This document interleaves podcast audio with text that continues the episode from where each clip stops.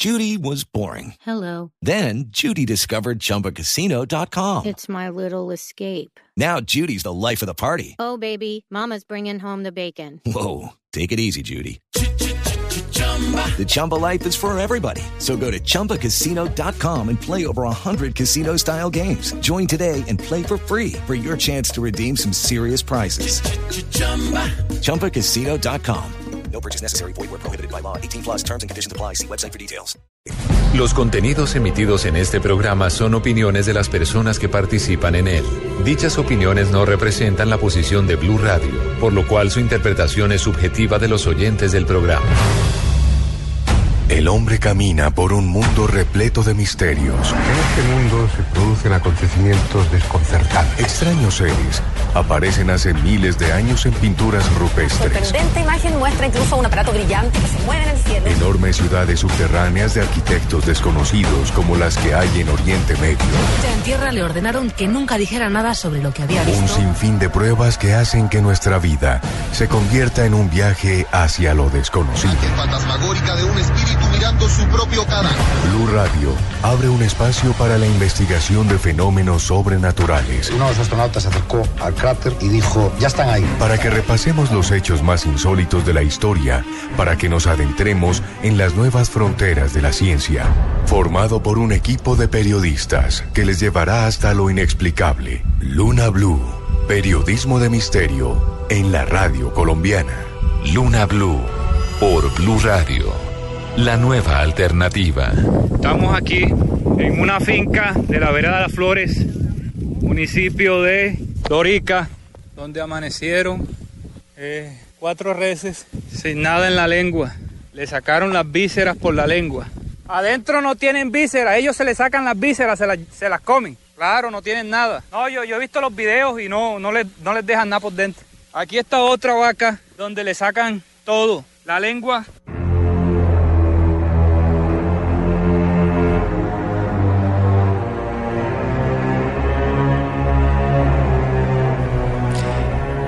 está aquí, entre nosotros.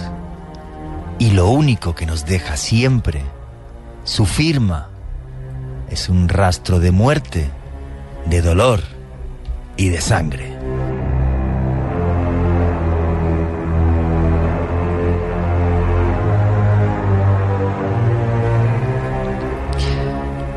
Ha pasado en Lorica hace muy pocos días pero viene sucediendo, y ahora lo entenderéis, desde hace siglos.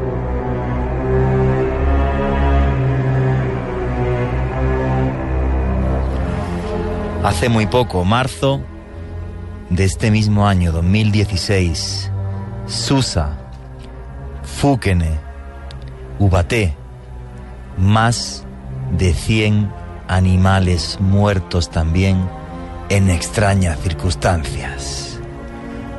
Llevábamos años sin tantas noticias. Para algunos, un ser de otro mundo. Para otros, la encarnación del mismísimo demonio.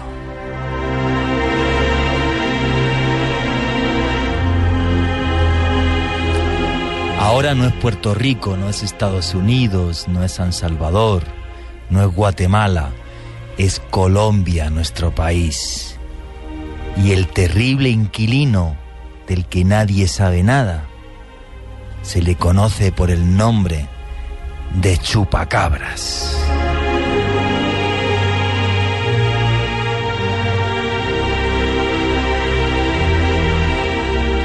Escuchar este testimonio. Fue ya una finca vecina de la finca de mi papá. La noche anterior que vieron muchas esferas, la gente vio muchas esferas de luz por el cielo. Eh, estaban unos trabajadores, ronda, eh, tenían el ganado junto para contarlo. Que de pronto llegó una neblina, neblina blanca, eso fue a las once y media de la mañana de ayer. Y en menos de un minuto la neblina se desapareció y quedaron esos cuatro novillos en el suelo, con forma de un triángulo, los dejaron. No tenían lengua, yo les metí un palo por dentro, no tenían vísceras. Le sacaron la lengua y las vísceras sin derramar una sola gota de sangre. Amigos lunáticos, esto es de ahora, es de actualidad. Somos el primer medio de comunicación en Colombia que está dando la noticia. ¿Queréis ver el vídeo de cómo quedaron esos animales? Arroba Luna Blue Radio, arroba Juan. Vallejo, arroba William Omni. Ahí lo podéis ver. Podéis ver los cadáveres que este ser de otro mundo, para algunos un demonio, ha dejado en Larica.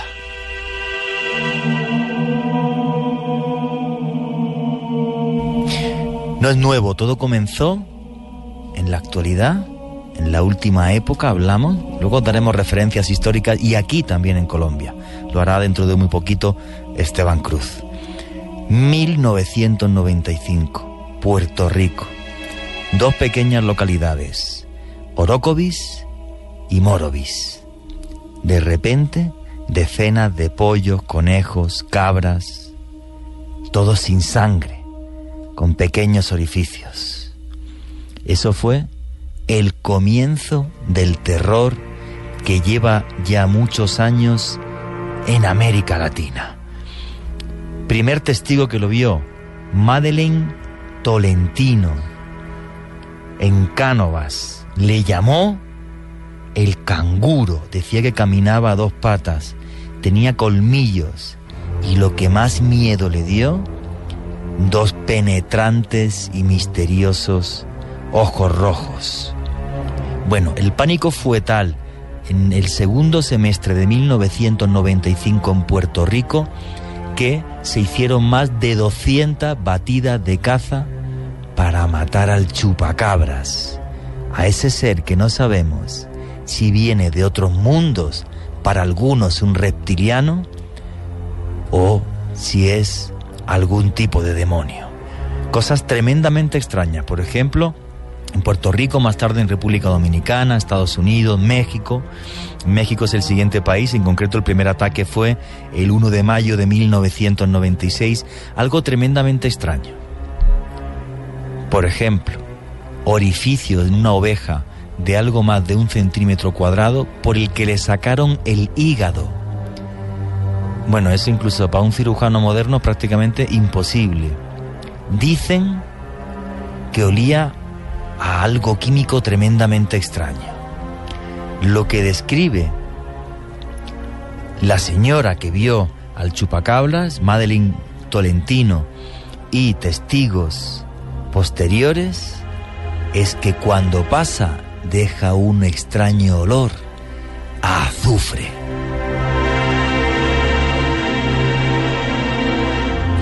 justo lo que dice la Biblia, que pasa cuando aparece también algún ser del Averno. No sabemos si aquí la ufología, la antropología, lo que ya pasó, todo se mezcla. Desde aquel 1995, Costa Rica, El Salvador, México, Puerto Rico, Dominicana, Colombia, Argentina, Rusia, Filipinas, Estados Unidos, España, la lista de países es interminable. Pero ahora mismo donde está, no es allá afuera, es acá, en nuestra casa.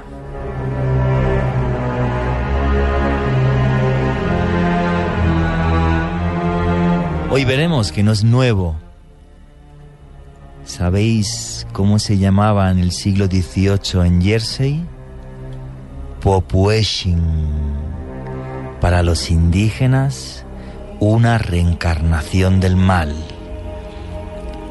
Fue una bruja de Boralets la que cuando al engendrar su treceavo hijo dijo, si nace, será un mismísimo demonio. Se ordenó un exorcismo sobre aquel niño y desde entonces, que luego desapareció, infinidad de testimonios de lo que se conoce por el nombre del diablo de Jersey para los indígenas, una criatura que se conoce como el Popueshin. Aquí en Colombia le decían el Bracamonte.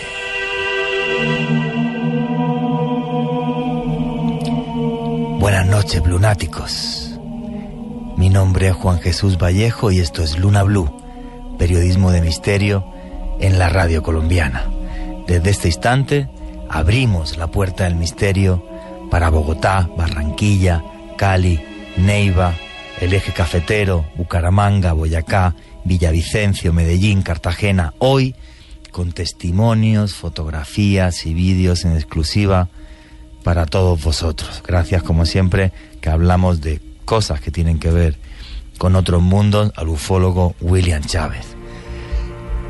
Joana Arena, buenas noches, ¿cómo estás? Buenas noches, Juan Jesús. Eh, sorprendida con este video que ya ustedes lo pueden ver a través de nuestro Twitter, arroba Luna Blue Radio, un video que nos compartió nuestro invitado de hoy, William Chávez, el experto en todo este tipo de temas.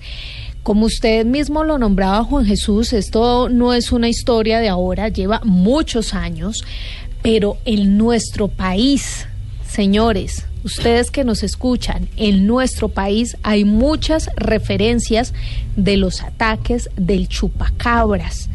En 2009, varios periódicos nacionales, incluidos El Tiempo y varios regionales, hicieron referencia a eh, Soracá, municipio de Boyacá, muy cerca de, de la capital, de Bogotá.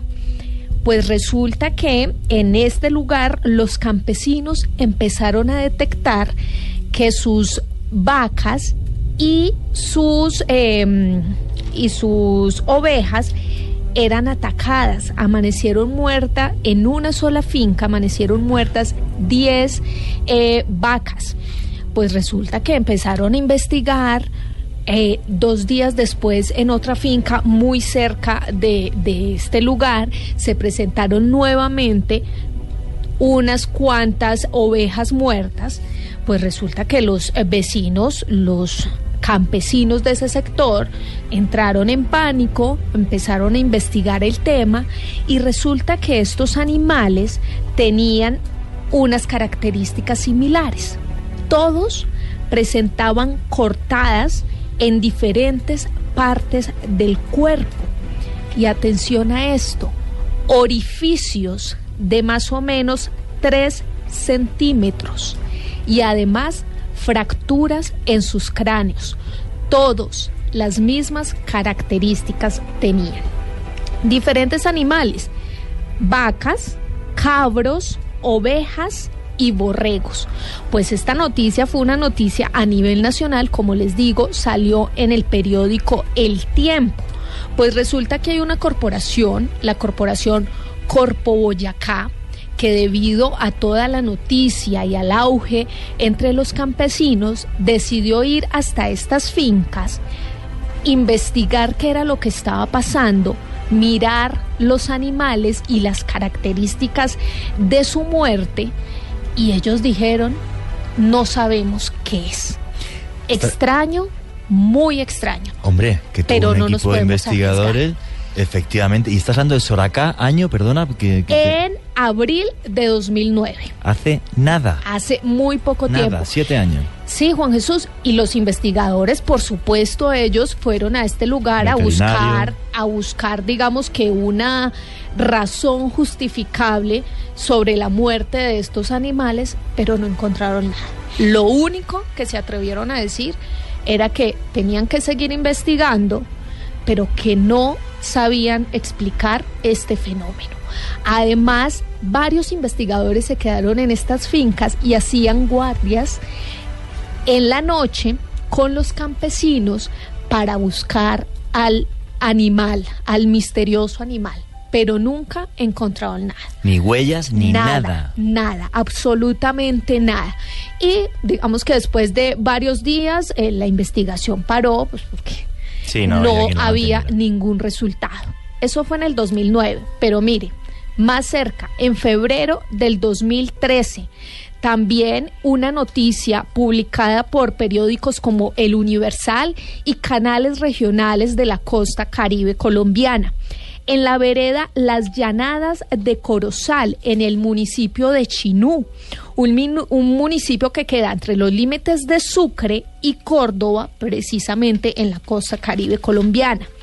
Cerca de 200 carneros y cabras murieron atacadas por un animal extraño. Otra vez, las mismas características. Varios eh, golpes en el cráneo y además unos orificios de alrededor de 3 centímetros. Orificios en su cuello o en otras partes en del el cue- cuello, En el cuello. en el cuello. Todos estos animales tenían orificios en la garganta, exactamente. Eh, volvemos al mismo tema. Los habitantes de la vereda, muy exaltados, muy preocupados, empezaron a comentar esta historia. Eh, la historia fue publicada, como les digo, en el periódico El Universal. Eh, varios investigadores se acercaron a la zona y vuelve y juega. Ningún resultado. Por las características que la gente conoce del chupacabras, los campesinos han asociado esta muerte de estos animales a este Ser, animal. Ser, hay que Sí, decirle ser, porque, no, sabemos ni siquiera qué si es de otro mundo, que ahora William Chávez nos hablará de esto, si es un ser que, que puede venir de otro mundo o mm, es otra cosa que, que- que da un poco hasta más de miedo. Mm, Yo cuando estábamos planteando el, el- el programa y como siempre en nuestro consejo de redacción hablando de qué vamos a contar, fíjate, eh, me acordaba de la película Depredador con Arnold Sí, señor. Y me acordaba de Depredador por eso, ¿no? Porque para unos era un demonio, acabó siendo un ser de otro mundo, en aquella película venía a matar seres humanos y en este caso, claro, me estás hablando de 200 cabras que mueren en Soracá de repente por el ataque de algo. Que además, que la gente que vive en las veredas y los campesinos sabe perfectamente cuando Sí. ha tocado un coyote o cualquier otro animal o un jaguar o lo que sea, mientras que aquí de lo que estamos hablando es de un animal que parece que se esfuma, que se desaparece, que de repente está aquí, que chupa la sangre, pero que no se come el cuerpo, Nada. que extrae vísceras, es una cosa extrañísima. Es que no hay ningún comportamiento zoológico de ningún animal descrito por la ciencia que actúe así. Ninguno.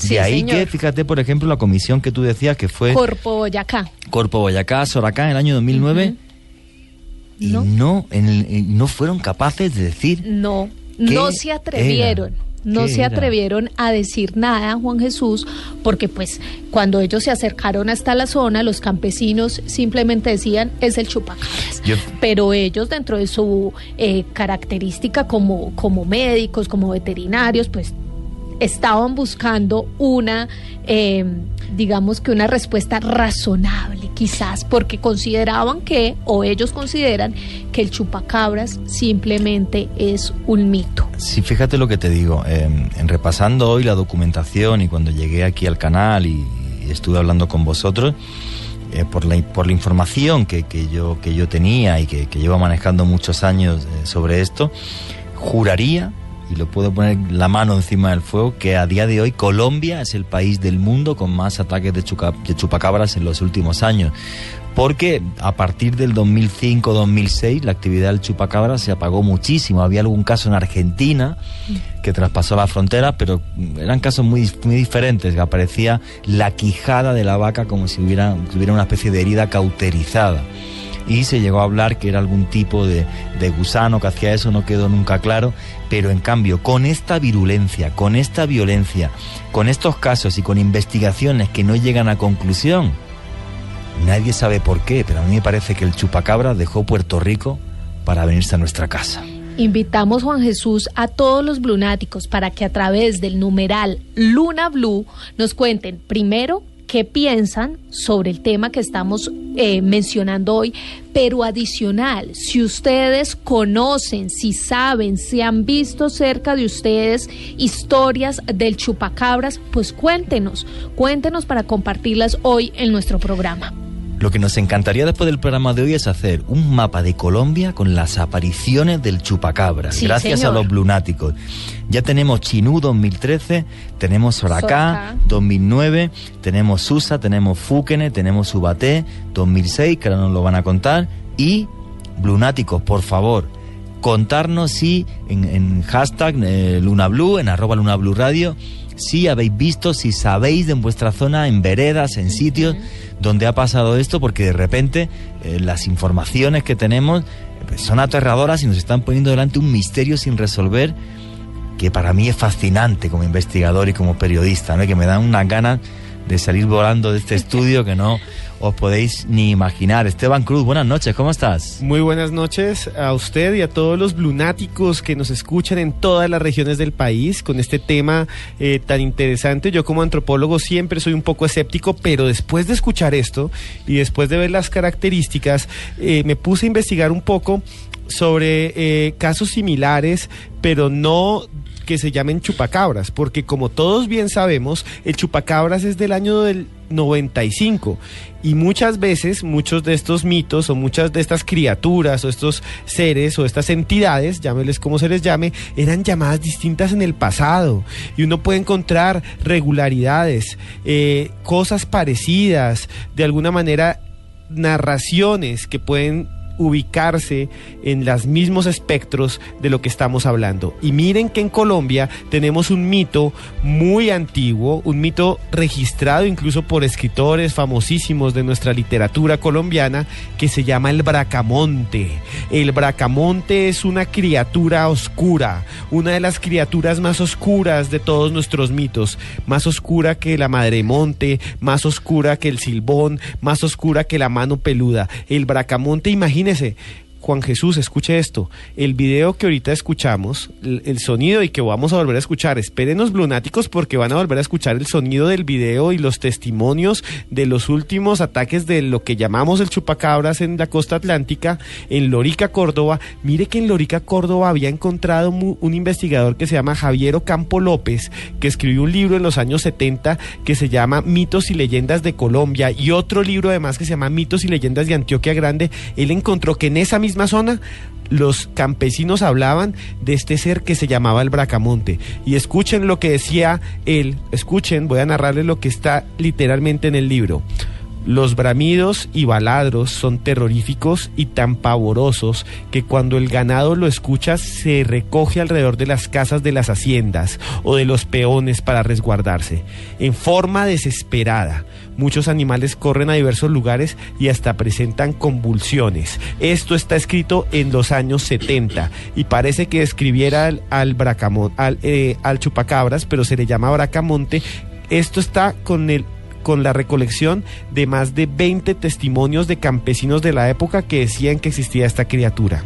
O sea, desde hace siglos está aquí, no es nada nuevo, está recogido en la literatura colombiana, en la antropología colombiana, en nuestra historia y además se comportaba de una forma tremendamente similar a lo que hoy día es el, chupacabra. Sí, y escuche esto Juan Jesús y todos los lunáticos. Escuchen que esto es impresionante. Hay un escritor antioqueño, todos los que nos escuchan en Medellín, los que nos escuchan en el viejo Caldas, los que nos escuchan en todo Colombia hasta ahora el escritor Tomás Carrasquilla. Hay colegios que se llaman Tomás Carrasquilla. Aquí en Colombia importantísimo. importantísimo. Una de las obras más importantes de él se llama La Marquesa de Yolombó, escrita nada más ni nada menos que en 1926. Y voy a leer lo que dice La Marquesa de Yolombó. Entre, en, sus páginas, en sus páginas centrales dice lo siguiente sobre el bracamonte. Incógnito y misterioso. Ningún ojo humano lo ha visto porque nunca sale de las espesuras. Más allá de ellas hace sus estragos. Sus bramidos y baladros son tan pavorosos que oyéndolos echan a temblar los ganados y parecen terribles estremecimientos. De cuanta peste sobrevenga en atos y corrales, tiene culpa el bracamonte. Dios mío, o sea, no es nada nuevo, está tipificado, está aquí entre nosotros y es curioso, nada es nuevo. Ni el fenómeno ovni, ¿no? O sea, fijaros que cuando uno coge una crónica medieval y en esa crónica medieval dice que aparece una esfera de luz y de esa esfera de luz salía un ser pequeñito, le llamaban duende. Pasan los siglos, nuestra capacidad tecnológica hace que podamos llevar naves a la luna y lo que era un duende se convierte en un extraterrestre. El fenómeno es exactamente igual.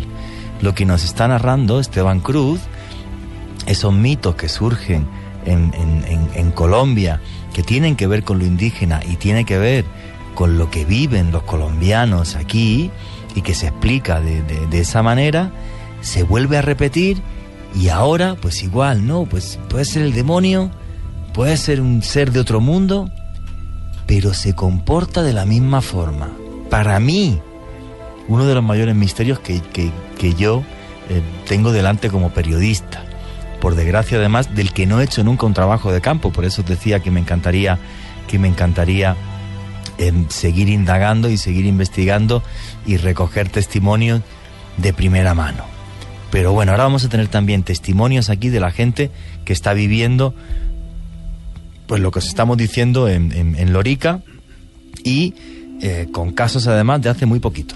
Sí, y yo quería también apuntarles a todos los lunáticos que nos escriban también en el hashtag LunaBlue y sigan arroba LunaBlue Radio y también pues nuestros, nuestras cuentas de Twitter, la mía es arroba Cruz Escribiente, todas mis redes están ahí como arroba Cruz Escribiente, me pueden seguir.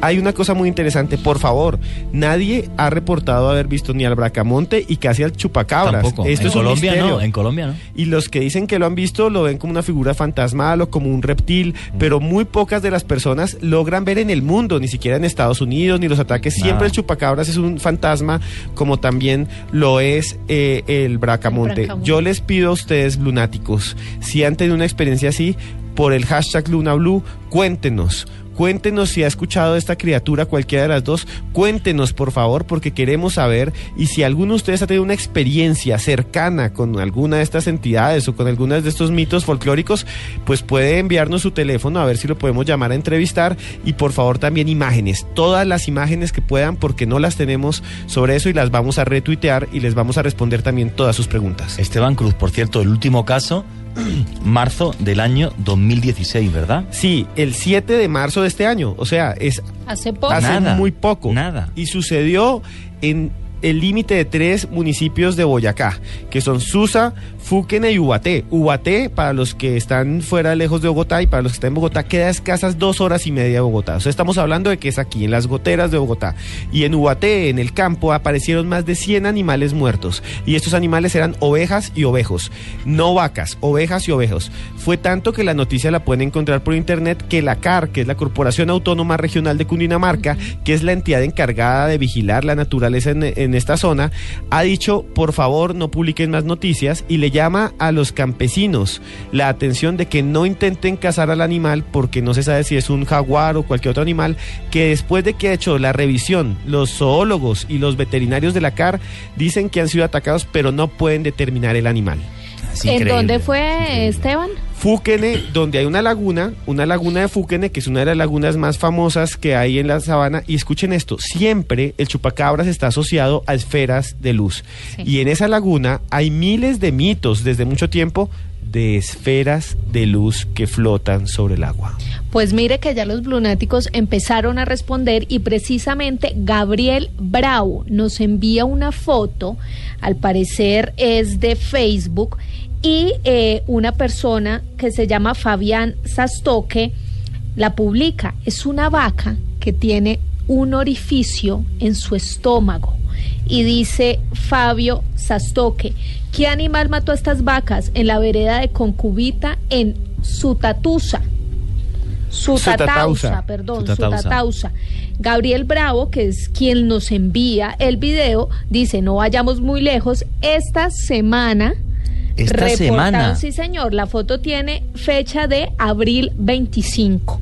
Lo retuiteamos en Ya arroba luna Blue, Ra- retuitear, sí, Blue Radio señor. para que lo podáis ver todo. Y, o sea, de hace una semana también. Sí, señor, abril 25. Dice que esto queda muy cerca de Ubaté y pueden ver un una vaca con un orificio No, el, en el todo agujero es Un agujero espectacular. Yo no, no, no he visto a- absolutamente, o sea, pero ningún animal que ataque ni que muerda de forma perfectamente circular. Es extrañísimo. Abril 25 ayer. No, o sea, ¿verdad? Ayer. Ah, mira, más fotos. de- Mire, mira, Gabriel mira, mira. Bravo nos está acabando de enviar otra foto. Una más de esta semana cerca de Ubaté. Esta tiene el hueco un poco más eh, cerca del cuello. Sí, Juan más Jesús, cerca del cuello, sí, y por encima un del poco hombro. más pequeño. Efectivamente, estas fotos las está enviando de eh, Facebook. No, buenísimo. Vamos, vamos retuiteando y si nos manda el teléfono este lunático, eh, le llamamos para que, nos, para que nos cuente un poquito más. William Chávez, buenas noches, ¿cómo estás? Bueno, buenas noches a todos los lunáticos, buenas noches a todos los de la mesa redonda aquí de trabajo. Pues sí, es un tema polémico.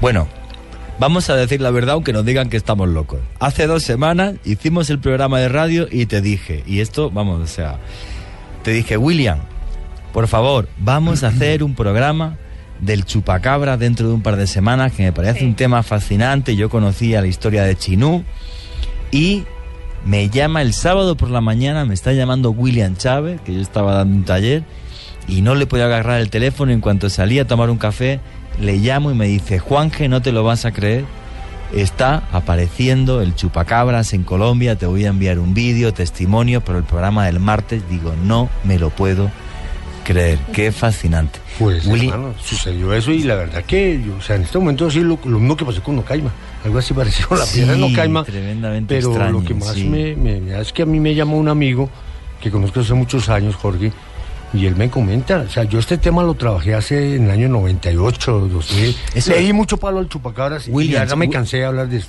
William Chávez, desde, desde tus investigaciones como ufólogo colombiano, ¿desde cuándo empieza a aparecerse el chupacabras en Colombia en esta época moderna a partir del 95, que es cuando... En 1999 apareció el chupacabras en, En el los llanos orientales. 99. Yo hice un reportaje para la revista Vea y para la revista Semana, en ese entonces, sobre el chupacabras. Mm, en esa época eh, el boom de los ovnis estaba en Colombia muy grande y pues se hablaba de, este animal que era en forma de dinosaurio pequeño, una especie de reptil, y que era un ser que eh, habían sacado de la película esta especies, Sí. primera, en la primera versión. Mm, Yo siempre dije en ese entonces, hombre, pues si ataca a las gallinas, las ovejas y todo esto y le saca la sangre, eh, es un hematófago. ¿Por qué razón? Porque los hematófagos se alimentan de sangre. Sí, señor. Y cuando bueno, hicimos esa investigación en los llanos, yo hablé con la persona que tuvo la oportunidad y él me decía que ellos veían una pantera en esa zona. Entonces la conclusión de eso, pues que el chupacabras no era extraterrestre, sino que era una pantera. Pero lo bueno del caso es que él siempre me apuntaba que salían de las colinas detrás de la de los llanos orientales unas luces de color azules. O sea, primero, naranjas. primero las luces y luego las víctimas. las víctimas, pero él no, o sea, él no relaciona porque él decía que esas luces las veía de vez en cuando, pero no aparecía el ganado muerto. Pero cuando le apareció el ganado muerto, o sea, como unas 100 reses, él, 100 reses, sí, wow. él dijo haber visto unas luces el día anterior. Entonces se asoció con esto. Yo me puse a investigar más a fondo el tema del chupacabras y me encontré que pues no solo Puerto Rico, sino que también en los años 70 se llamaba el fenómeno chupa chupa. Las En luces- 1977, Sí, eh, mi querido amigo investigador, ya lo conocemos. Pablo Villarrubia, mañana hacemos un, pro- un programa con él sobre ciudades perdidas de América. Sí, él, él, él es un buen ufólogo, un buen investigador del tema. Y resulta ser que, pues, que eh, investigando en esa época, nos encontramos que en Colombia sí se habían reportado más casos de este tal famoso chupacabras o baracamonte, como lo dice Esteban Cruz. Y pues lo más impresionante del tema es que me llama Jorge el día sábado y me dice, William, le tengo un caso mm, que no me la va a creer. Pues en la finca de un amigo llamado Cristian, la noche anterior, o sea, el día 21 de abril, estamos hablando de el, tres, cuatro el días. jueves, ¿no? Sería el jueves de la semana Sí, pasada. después de la conferencia que tuve en Bogotá, Sí. eh, aparecieron unas luces en el cielo y todos los ganaderos de la zona allá en Lorica, que queda más o menos a 40 minutos de la ciudad de Montería, que es la capital de Córdoba. Sí. Aparecieron unas luces y ellos las han visto más o menos, a veces las ven, a veces no. Al otro día vieron una, nie- una, ne- una neblina que bajó y tapó todo el ganado en las horas de la mañana. Después les- Ah, por la mañana, plena Sí. luz del día. Exacto, entonces vieron que la neblina subió y en ese momento aparecieron las vacas, cuatro reses en, en forma de cruz y me manda el video que ustedes, el que estamos compartiendo por Facebook. Eso por es, que están, Twitter. están William OVNI, están arroba Luna Blue Radio, No, están sí. a- en arroba Yearenas Bueno, B, pues en mi Facebook en, también. en todo, en todos Sí, los en todo lado está. está. entonces ahí está el video. Me puse a analizarlo y sí, resulta ser que, que esto tiene un origen, unas causas. eh, taxonómicamente vamos a hablar de, de qué, qué pasa aquí, si esto es un fenómeno extraterrestre o es un animal o, o qué dicen los, los veterinarios, qué dicen Sí, lo- los lo- lo- antropólogos, historiadores claro. de la época. también. Claro, pero lo que hace aquí la, la- la antropología, que es lo que nos estaba contando Sí. Esteban Cruz, Sí. es a una cosa que sucede en la actualidad, nos pone encima de la mesa que lleva sucediendo siglos con otro nombre, pero que el fenómeno es exactamente igual. Sí, nosotros los antropólogos estudiamos eh, las, digamos, tradiciones y leyendas de los pueblos y mire que no solamente es en Colombia, uno encuentra entre los Nuer de África, entre grupos eh, indígenas de Alaska, siempre mitos sobre seres mitológicos que atacan el ganado, pero, pero que nunca se pueden conocer y generalmente, y esto es muy interesante, William y todos los de la mesa y Blunáticos están asociados con luces. Están asociados con... Es muy extraño. Pero mi- mi- mira, mi- mira, Esteban, ¿por qué le dicen chupacabras? Es que nos ponemos a detener, dicen que es en el año 95, 1995, en, en la temporada de marzo, allí en, en el Yunque, cerca de Puerto Rico. Eh, los que hemos investigado un poquito más lo de Puerto Rico, que es un fenómeno que lo maneja también DBI y lo maneja también otros investigadores en Estados Unidos en Inglaterra, que nos hablan sobre estos seres mitológicos que aparecieron en la historia de la humanidad. Nos hablan de que en el año 75 también aparecía el llamado chupa chupa Sí, señor. en, en- en Puerto Rico. Y este chupa chupa era lógico, una luz que aparecía gigantesca mandando un rayo de luz a las personas. No eran solo a los animales, sino a las personas. Y de allí Silverio, creo que es Silverio Pérez, el que le da el nombre de chupa cabras porque amanecieron más de 200 cabras sin sangre, ¿sí? Sí. Sí. Eh, me acuerdo mucho que Debbie Ait y este otro investigador, eh, David Wico, él llega y dice claramente que eh, investigando eh, más a fondo con la NASA y con la CIA, han encontrado que una raza de seres hipotéticamente especulando del fenómeno extraterrestre ha hecho un cruce genético por hibridación entre una raza de seres supremamente evolucionados con raza de seres animales en la Tierra que pudieran eh, tener una longevidad mayor de 200 años. Entonces se hizo el estudio de los veterinarios y los zootecnistas y encontraron que los gansos, eh, las ovejas y, y todo este tipo de animal sí logra vivir más de 200, 300 años y que no se enferman como se enferman otro tipo de ganado. Y que aparentemente esa hibridación era porque ellos lo manejaban en, en- en Sí, Estados Unidos. pero estaríamos hablando ahí de, de- de muchas teorías y luego hablaremos O sea, sí, también incluso claro. si la CIA estaba por medio. Lo que sí es cierto es que en los años 70, como estaba diciendo William Chávez, el precedente de esto, que aparece también en Puerto Rico y en República Dominicana, que serían unas esferas de luz eh, y demás, eh, que donde realmente el caso es eh, muy bien investigado por Pablo Villarrubia y por otros investigadores, Pablo Villarrubia, que mañana estará aquí, por cierto, eh, que es como si fuera pues, mi hermano y uno de los mejores ufólogos del mundo. eh, yo hablo mucho con él, hicimos aquí también un programa hace muchísimo tiempo sobre un libro que él tiene que se llama Las luces de la muerte, porque además, eh, bueno, pues estas luces chupa chupa, lo cuento muy rápido. Año 77, desembocadura de- de- de- del río Amazonas, eh, pues eran unas pequeñas esferas de luz. Dicen que no más grandes, fíjate la comparación que ponían, como una nevera. O sea, como un metro y medio, dos metros como mucho. Eh, incluso más pequeñas, ¿eh? Y pues estas esferas en la zona de desembocadura del, Amazonas, en la isla de Marañao, pues de repente se ponían delante de personas, lanzaban un pequeño rayo, luego intento en el descanso, en, en los voces y sonidos, poneros fotos para que lo veáis. Y a estas personas les dejaban una marca, una, una cicatriz pequeña como una quemadura, y se sentían muy débiles después de los avistamientos, ¿vale? Eh, bueno, pues cuando les hicieron análisis de sangre, le faltaban glóbulos rojos. O sea, ninguno murió, eh, ninguno fue, mm, eh, como pasa con las cabras, asesinado, ni se le quitaron vísceras, pero sí bajaba ostensiblemente el número de los glóbulos rojos. Bueno, hasta la médico que estuvo haciendo las investigaciones tuvo uno de estos avistamientos, salió corriendo en pánico, eh, fueron los norteamericanos incluso a investigarlo, y una de las cosas curiosas, y lo digo porque se relaciona con hoy, en aquella entrevista a Pablo, la recuerdo perfectamente, es que él le siguió, es el único periodista del mundo que le siguió la huella a esas luces. Y fíjate qué cosa más curiosa, Esteban Cruz, tú que eres antropólogo. Al final del río Amazonas, las luces las describían, pues, pues, pues es unas bolas de luz tan grandes como una nevera. Bueno, cuando entró en la selva del Amazonas hacia la frontera colombiana, ¿sabes cómo las describían los indígenas? Les decían que por la noche aparecían dragones pequeños le decían dragoncillos. Y era igual. Era una cosa de luz de, de un color muchas veces con tono rojizo. Entonces, Pablo, lo que nos contó aquella noche en la entrevista es que él le perdió la pista, pues ya se quedó sin dinero. Pablo es un aventurero maravilloso, ya estaba sin plata y en medio de la nada. Y me dijo, oye Juan, que tenía el mapa adelante, tienes que ir a un lugar de Colombia que se llama Mitú. Ajá, sí, la Claro, capital, el Baupés. el Baupés. Me dijo, tienes que ir a Mitú porque estoy convencido que en torno a aquel lugar se tuvieron que ver también, porque yo le seguí la pista de, de, aquello. Eso, Ningún periodista ha estado investigándolo allí, ni absolutamente nada. Pero para que fijéis lo cerca que está Colombia siempre de este fenómeno que aparece en muchos sitios. Pues miren que esto de eh, las eh, esferas de fuego que aparecen y atacan a las personas es también un mito en Colombia, la bola de fuego que aparece en el llano y la historia colombiana es que alguien va, ve una bola de fuego y lo busca y lo ataca y queda inconsciente y despierta hasta el otro día.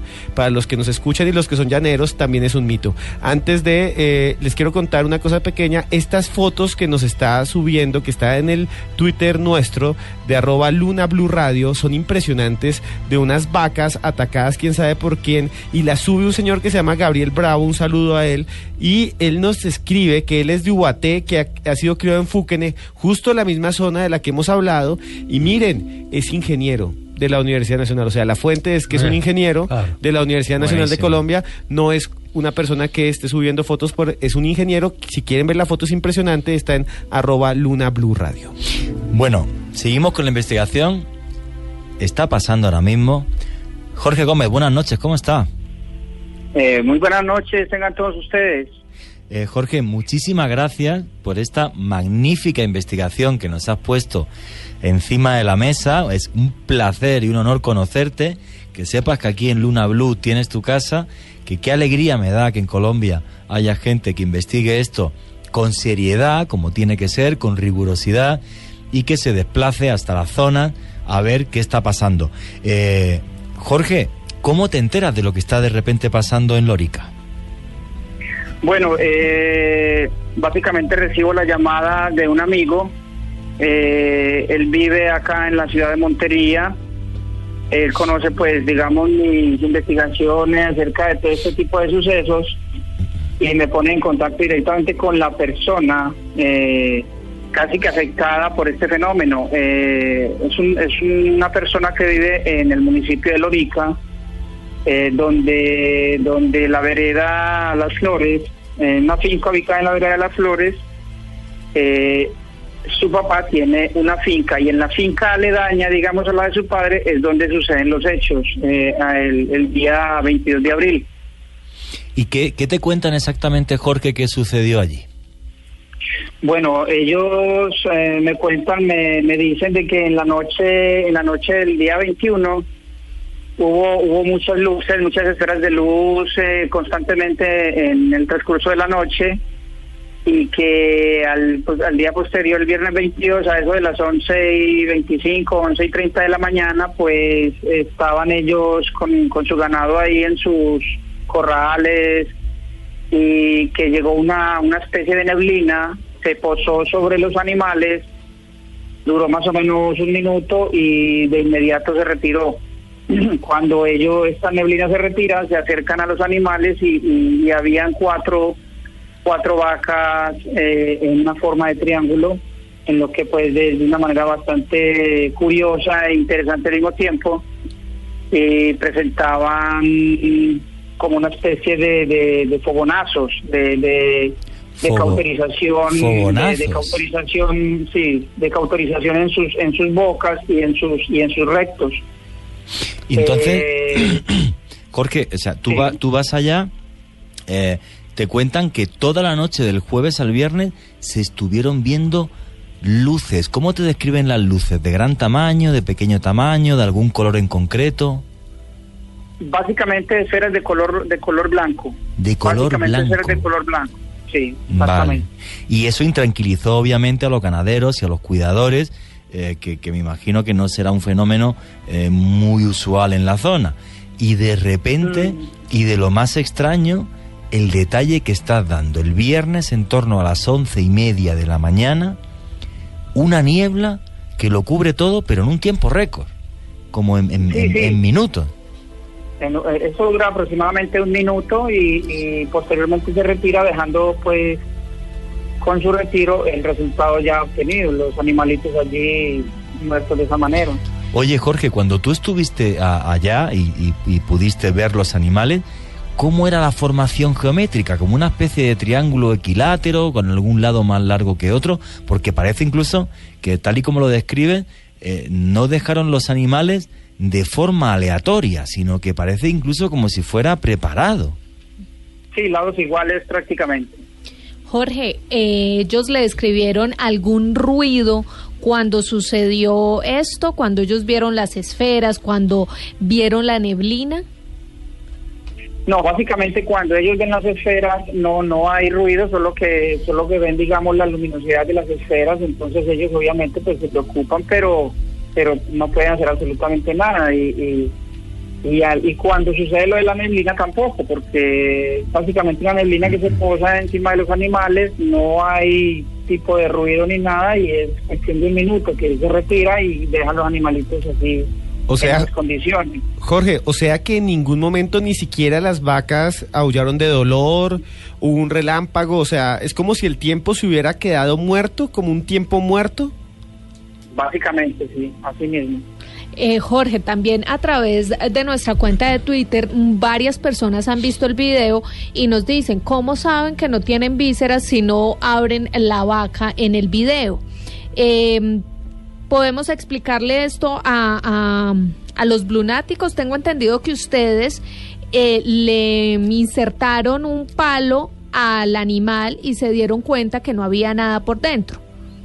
Sí, eh, hay otro video que todavía no ha salido pues al público, así no se ha mostrado en general, donde este señor introduce un palo a través, digamos, de la boca del animal y no y básicamente lo encuentra sin vísceras, lo encuentra sin vísceras. Eh, Jorge, hay un material todavía que está por salir. Jorge, eh, me acuerdo mucho que tú me llamaste después del domingo a primera hora y me dijiste, venga, William, volví a aparecer el mismo fenómeno que yo le he hecho a Juan el sábado, que él está en el seminario de él, y me comenta que volví a aparecer, aparecen más reses muertas. ¿Qué sucedió ahí? Eh, exactamente, William. Eh, este, este señor me comunica de que el mismo fenómeno en el mismo lugar se volvió a presentar tres días después. Entonces, es lo que te digo ahorita, que no todo ese material lo tiene él. Yo traté de comunicarme con él para, para desde ayer, me, comunicándome con él, pero no, no me fue posible.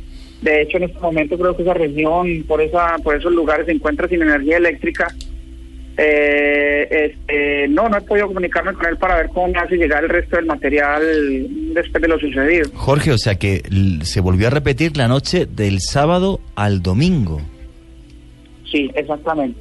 Tres días después. ¿Y le dijo a usted qué número de reses falleció en esta ocasión?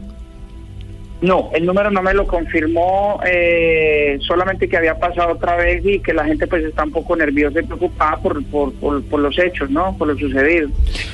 Jorge, una pregunta. En, en, en esta región, en, en, en Córdoba y, y en torno a Montería, ¿es la primera vez que usted un- investiga un fenómeno así? ¿O a lo largo de sus años como investigador ha investigado fenómenos similares en otras partes de, de su región? Bueno, eh, como ustedes anteriormente lo anotaban, eh, en la sabana entre Córdoba y Sucre, pues se han venido presentando ya diferentes casos. Eh, en febrero del año 2013, precisamente, se, se- se- lo que ustedes hablaban acerca del, del reporte que se hizo en un noticiero local de acá de la ciudad de Montería, salieron, digamos, varios, un, reporte bastante interesante sobre, sobre varios ataques a, a- a- a las cabritas, las chivas, lo- los los animalitos donde donde pues han sido un número considerable de, de- muertes de, de- estos bovinos de estos eh, bovinos. Entonces no es la primera vez eh, se ha venido presentando ya hace algún tiempo y aparte pues de, de- lo que es este tipo de ataques animales también se- es una zona muy concurrida por diferentes tipos de luces de avistamientos de otro tipo no Jorge, vamos a, hacer- vamos a interrumpir un poquito el programa eh, porque viene el, el Voces y Sonidos. Eh, no se retire de- del teléfono si no le volvemos a llamar, no se preocupe, en siete u ocho minutos, para que nos siga contando qué es lo que está pasando en Córdoba qué es lo que está pasando en, en Lorica y además eh, le quiero dar las gracias por la investigación tan rigurosa y tan bien que ha hecho. Y recuerden, Blunáticos, que a través de nuestro Twitter, arroba Luna Blue Radio, pueden ver el video del que nos está hablando Jorge y además las fotos que nos está enviando otro blunático que se llama Gabriel Bravo sobre las vacas eh, que tienen este tipo de orificios. Sí, y luego además William Chávez nos comentará cuándo, eh, qué día y a qué hora es la conferencia suya de esta semana que va a ir del chupacabras con todo lo que ha hecho en Colombia. Barcamonte. Y, y por favor, no se vayan porque después de las noticias viene lo mejor del programa. Efectivamente, con mucho más testimonio. Bueno, pues os dejamos un poquito para el voces y sonidos. Esto es Luna Blue. Estamos aquí en una finca de la vereda de las Flores, municipio de Dorica, donde amanecieron eh, cuatro reses sin nada en la lengua. Le sacaron las vísceras por la lengua. Luna Blue, porque nunca estamos solos. De lunes a jueves a las 9.30 pm por Blue Radio.